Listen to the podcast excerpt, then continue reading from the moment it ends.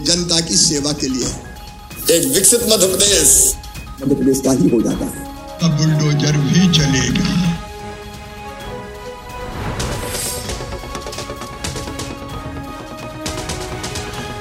मुख्यमंत्री श्री शिवराज सिंह चौहान ने मुख्यमंत्री निवास भोपाल में आयोजित स्व सहायता समूहों के संकुल संगठनों की बहनों के साथ संवाद कार्यक्रम में अलग अलग जिलों से आई बहनों के साथ संवाद किया। सीएम श्री चौहान ने प्रदेश भर से आई स्व सहायता समूह की बहनों पर पुष्प वर्षा कर उनका आत्मीय स्वागत किया।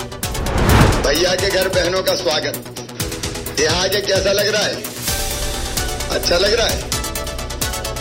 अब देखो, बहनों को हमेशा भैया के घर जाने में तो अच्छा ही लगता है, मायके की याद तो आती है, इसलिए मैं एक बार फिर आपका स्वागत करता हूँ।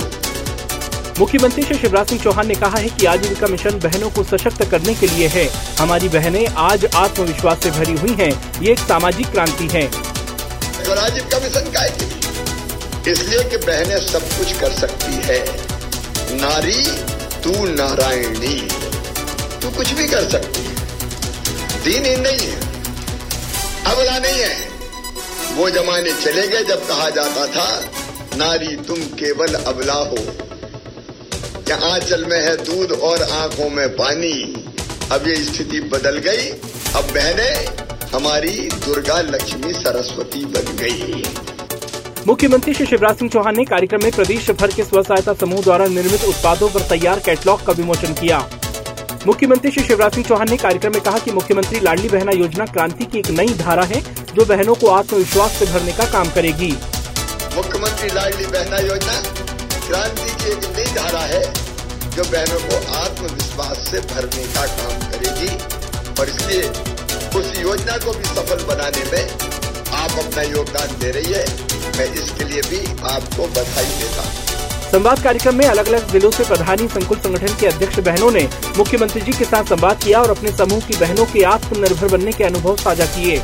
मुख्यमंत्री श्री शिवराज सिंह चौहान की अध्यक्षता में आज मंत्रिपरिषद ने प्रदेश में मध्य प्रदेश राज्य मिलेट मिशन योजना लागू करने का निर्णय लिया। मिलेट मिशन योजना की गतिविधियों का बड़े पैमाने पर प्रचार प्रसार किया जाएगा। मिलेट को बढ़ावा देने के लिए जिला एवं राज्य स्तर पर मेले, कार्यशाला, seminar, food festival, road show किए जाएंगे। मंत्रिपरिषद की बैठक में ट्रांसजेंडर को पिछड़ा वर्ग की सूची में शामिल करने का निर्णय लिया गया। कैबिनेट ने गेहूं निर्यात पर मंडी शुल्क प्रतिपूर्ति संबंधी संशोधन को स्वीकृति दी। अब गेहूं एक्सपोर्ट का मंडी शुल्क मध्य प्रदेश सरकार देगी। उज्जैन और ग्वालियर जिले में 149 करोड़ से अधिक की लागत की सिंचाई परियोजनाओं को कैबिनेट ने मंजूरी दी। मुख्यमंत्री श्री शिवराज सिंह चौहान की अध्यक्षता में निवेश संवर्धन मंत्री परिषद समिति ने 50,000 करोड़ रुपए के निवेश से भारत पेट्रोलियम कॉर्पोरेशन लिमिटेड द्वारा बिना रिफाइनरी के विस्तार और पेट्रोकेमिकल परियोजना की स्थापना संबंधी पुनरीक्षित प्रस्ताव को स्वीकृति मिली। इससे लगभग 2000 युवाओं को रोजगार मिलेगा।